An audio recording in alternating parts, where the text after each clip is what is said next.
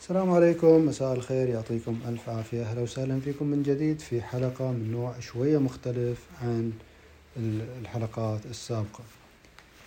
عالم التدريب عادة في دورات تدريب المدربين يكون حتى في غير دورات تدريب المدربين أنت لما تبغى تعد نفسك كمدرب في ثلاثة ركائز أساسية المفروض أن أنت تبني فيها نفسك.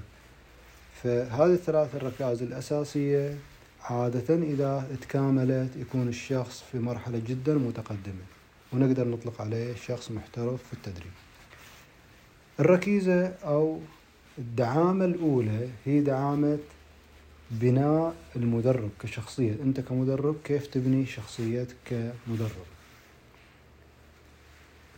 الدعامة الثانية أو الركيزة الثانية هي كيف كيف تبني أو كيف تبني محتوى بشكل يتناسب مع الجمهور. كيف تعد المحتوى؟ تمام؟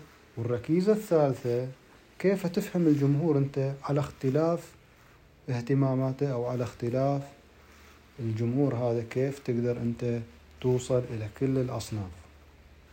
فعندك أنت كركيزة أولى أنت كيف تعد نفسك؟ الركيزة الثانية كيف تبني مادة؟ التدريبية الركيزة الثالثة كيف توصل توصل هذه المادة التدريبية إلى الجمهور. في المقاطع الأولية الأساسية تكلمنا تقريبا بشيء من التفصيل عن نموذج مكارثي وكيف أن المدرب يقوم بأربع أدوار مختلفة وتكلمنا عن هذه الأربع الأدوار بالتفصيل تقريبا في 12 أو 13 مقطع. بعدين انتقلنا ما أدري كان الانتقال انتقالنا كان واضح بالنسبة اليكم ولا لا إن إحنا نبغى نعد شخصية المدرب. فالمدرب حتى يكون مدرب يحتاج يعد نفسه. وقلنا إحنا أي تغيير في بعض المقاطع حتى توصل إلى نتائج أو مخرجات مختلفة تحتاج مدخلات مختلفة. من ضمن المدخلات إحنا كنا يعني تكلمنا عن هذا الموضوع قلنا نبغى نحسن دخلنا كمدخل يعني لعالم التدريب. قلنا إحنا قاعدين نسعى إلى نساعدكم في تحسين دخلكم وتضاعفوا آه، قدراتكم المالية وتفهموا الأشخاص بشكل أفضل وتقدروا تبنوا علاقات بشكل أحسن من خلال مدخلات وقلنا من ضمن المدخلات مدخلات آه، المهارة وقلنا واحدة من أهم المهارات التدريب. الكلام هو الكلام نفس الكلام. أنا الآن أبغى أعد نفسي كمدرب. في مدخلات إذا غيرته راح تتغير المخرجات. مثلا إذا أنا عندي رهاب جمهور أبغى أبني ثقة في نفسي. كيف أبني هذه الثقة؟ يعني الاوتكم التارجت أو الهدف اللي أنا أبغى أوصل له مثلا بناء الثقة. فأحتاج مدخلات بناء الثقة هذا يعتبر سلوك خارجي. أنت تبغى تشوف نفسك في الخارج إن أنت عندك ثقة وتتكلم بأريحية وتقدر توصل صوتك بكل أريحية وما عندك أي ارتباك ما عندك أي خوف من مجابهة الجمهور. زين المدخلات في مجموعة من المدخلات. من ضمن المدخلات الأساسية هي الأفكار. الأفكار لما تكون مترسخة تعطي مشاعر. المشاعر هي اللي تكون وقود إلى السلوك. زين كيف في أشخاص من القصص اللي سمعناها وأكيد سمعتوها زي توماس أديسون مثلا يقدر يحاول يجرب لما يكون عنده target عنده استعداد يغير سلوكه ويستمر في المحاولة إلى عشر آلاف محاولة. طبعا هل هو توماس أديسون بس لحاله عنده هذه القدرة والقابلية إنه يطبق ويجرب عشر آلاف محاولة حتى يوصل لل target ماله؟ ولا لا؟ هذا ديدن العلماء يعني هذا سلوك العلماء. لما تشوف أو تقرأ سلوك العلماء أو الناجحين راح تشوف هذا الشيء واضح في حياتهم. على سبيل المثال في كتاب جميل إذا صار عندكم وقت تطلعوا عليه جدا ممتاز. قريته أنا أكثر من عشر سنوات تقريبا وهذا الكتاب يعني يعطيك تصور عن حياة الناس اللي حققوا نجاحات غير عادية. حق الدكتور سعد سعود الكريباني إذا ما نسيت أنا اسم الكاتب كاتب كويتي وكتابه اسمه كيف أصبحوا عظماء. هذا الكتاب مشتمل على قصص كثيرة إلى ناس ناجحين وتقدر تستلهم منها وتستفيد كيف هذه الناس قاعدين يفكروا. وتقدر تحصل على دروس جدا قيمة من هذا الكتاب. ففي قصص كثير إلى أشخاص أدوا عشرات بالآلاف من المحاولات. زي مثلا قذائف وارنر هذا العالم سوى أكثر من سبعين ألف محاولة حتى يوصل إلى الهدف حقه. عندك مثلا مرض السارس أو السفلس كان الدواء مكتوب عليه 606 يعني 606 وهو هذا عدد المحاولات اللي جربها هذا العالم أو الباحث حتى يقدر يوصل إلى النتيجة المرجوة. مرض الملاريا العلاج أو النتيجة اللي وصلت الباحث إلى العلاج سوى أكثر من ألف محاولة. سلفستر ستالون سوى أكثر من ألف محاولة. كنتاكي لما حاول يوصل خلطته ويسوقها سوى أكثر من ألف محاولة. فبتلقوا أنا ما أبغى أتكلم عن تفاصيل بس أبغى أخذ شواهد أن هذين يحاولوا بالآلاف. مو بس بالآلاف عندهم استعداد أنه يسوي محاولات بالعشرات الآلاف. طيب أنا الآن إذا كان عندي هذه القدرة وهذا الوقود أن أنا عندي استعداد أحاول عشرات أو مئات المحاولات حتى أوصل إلى احتراف التدريب. أوصل ولا ما أوصل؟ أنا أجزم بالمليون أن أي واحد يكون عنده هذه الطاقة أو هذا الوقود اللي يخليه يحاول بمئات المحاولات أو توصل إلى آلاف المحاولات يوصل. ما في بني آدم عنده تارجت ويصير عنده قدرة وطاقة وتحمل إنه يحاول عشرات الآلاف خلينا نقول مئات على الأقل أو آلاف من المحاولات إلا ويوصل. أنا أجزم متأكد مليون في المية إن الشخص اللي عنده هذه الطاقة إنه يحاول. وإذا ما وصل إلى النتيجة يغير سلوكه ويعود يحاول ويغير سلوكه.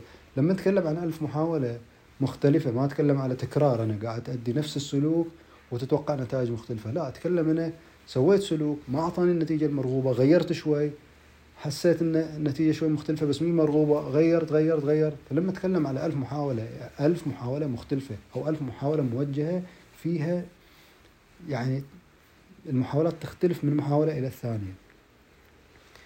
فالسؤال الآن كيف أنا أبني هذه القدرة أو الطاقة أو الوقود؟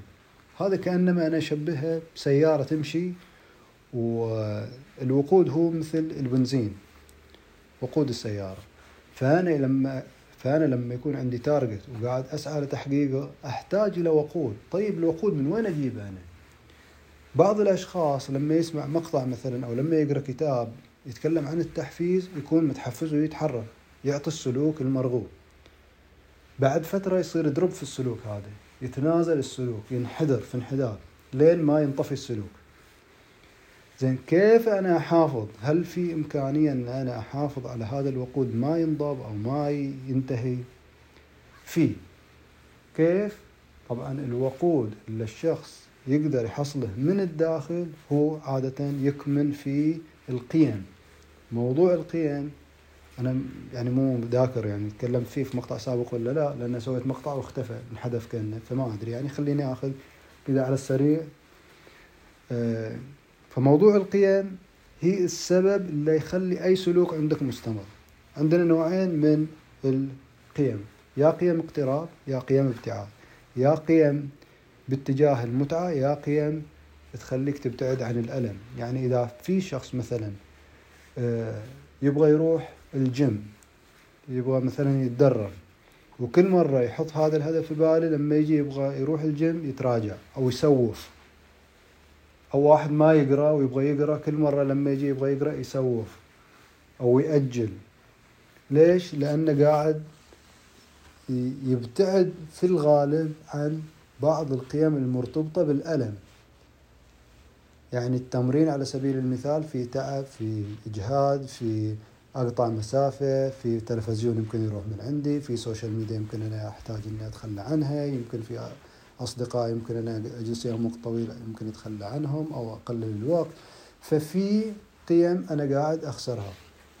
وفي عندي سلوكيات أنا مستمرة عندي حتى بشكل لا واعي أنا أطبقها أو أسلك هذا السلوك مثل مثل مشاهدة تلفزيون أو متابعة يوتيوب أو مشاهدة مثلا social media أو متابعة تويتر وتبر الحاجة اللي أنت عندك فيها السلوك مستمر وتسويها بشكل عفوي بدون أي مجهود.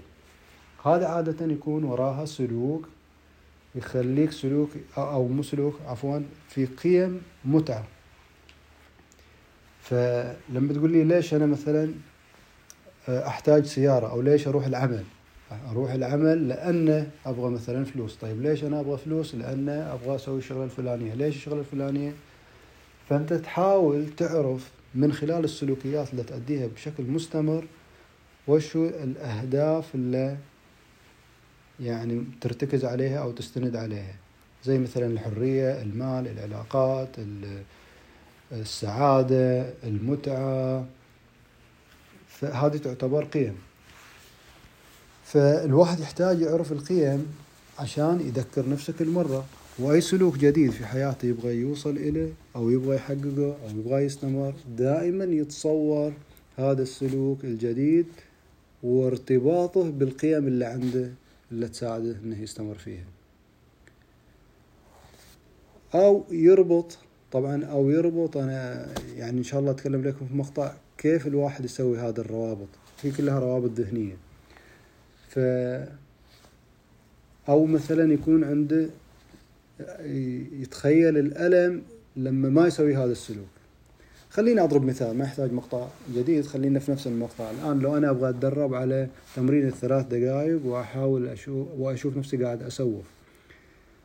فأتخيل ال side effect أو ال negative consequences أو الأمور السيئة اللي راح تصير في حياتي لو أنا ما تعلمت هذه المهارة. يعني مهارة التدريب أو مهارة الإلقاء خلينا نفترض إن أنت موظف في شركة وهذه تعتبر presentation skills لو ما تمكنت من ال presentation skills هذا يخسرك position في المستقبل ولا ما يخسرك؟ هذا الشيء يعرضك إلى آلام ويعرضك على إلى مثلا أمور سلبية لما تروح في اجتماعات مع كلاينت كبير مثلا وأنت ما عندك هذه المهارة يحطك في إحراج ولا لا؟ بيخليك هربان على طول ولا لا؟ بيخلي ثقتك في نفسك متدنية ولا لا؟ فأنت تتصور نفسك الحاجات اللي تخسرها لو ما تعلم وهم كذلك تتصور. تتصور نفسك في المستقبل لو أنت كانت عندك هذه المهارة. كيف راح يكون شكلك؟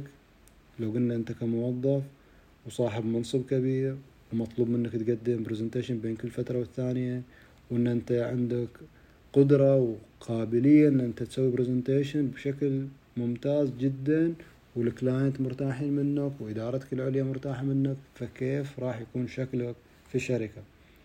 أو لو أنت صاحب business كيف راح يكون شكلك وأنت تمتلك مهارة مثل هذه المهارة؟ فالتخيل المستمر التخيل المستمر سواء من خلال آه، قيم الاقتراب أو قيم المتعة وهم كذلك التخيل من خلال قيم آه، ابتعاد عن قيم الألم. التخيل المستمر يعطيك قدرة وطاقة ويخلي أفكارك دائما في نفس هذا الاتجاه.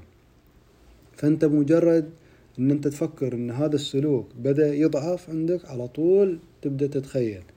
طبعا هذا التخيل نقدر إحنا نضيف فيه إضافات ولكن خلينا نخليها لمقاطع جاية عشان لا تصير المقاطع طويلة. آه، كيف نضيف على هذا التخيل شغلة ونسميها المرساة بحيث أن نقدر إحنا نستر نسترجع أو نستحضر هذه المشاعر من خلال آه، زر مثلا معين أو من خلال مرساة يسموها. فالمرساة إن شاء الله في المستقبل نتكلم عنها كيف تستحضر أنت هذه المشاعر بشكل متسارع في اللحظة اللي أنت تحتاجها؟ آه، في هذا المقطع يعني خلينا بس نطلع إحنا لو طلعنا بالقيم كيف إن الواحد يقدر يستفيد من القيم في دعم السلوك ويستخدم القيم كوقود يكفينا في هذا المقطع. يعني ما أبغى أزيد أكثر من كذا حتى لا تتوه المعلومة. وإن شاء الله تكون المعلومة وصلت. ولو اضطرينا إن إحنا نسوي ريفريمنج لنفس المعلومة هذه ونقدمها في مقطع ثاني بشكل مختلف شوية حتى تقدروا تستفيدوا منها إن شاء الله راح نسوي. ف أتمنى الفكرة تكون وصلت. ونشوفكم في مقطع جديد. وتحياتي. وأهلا وسهلا فيكم.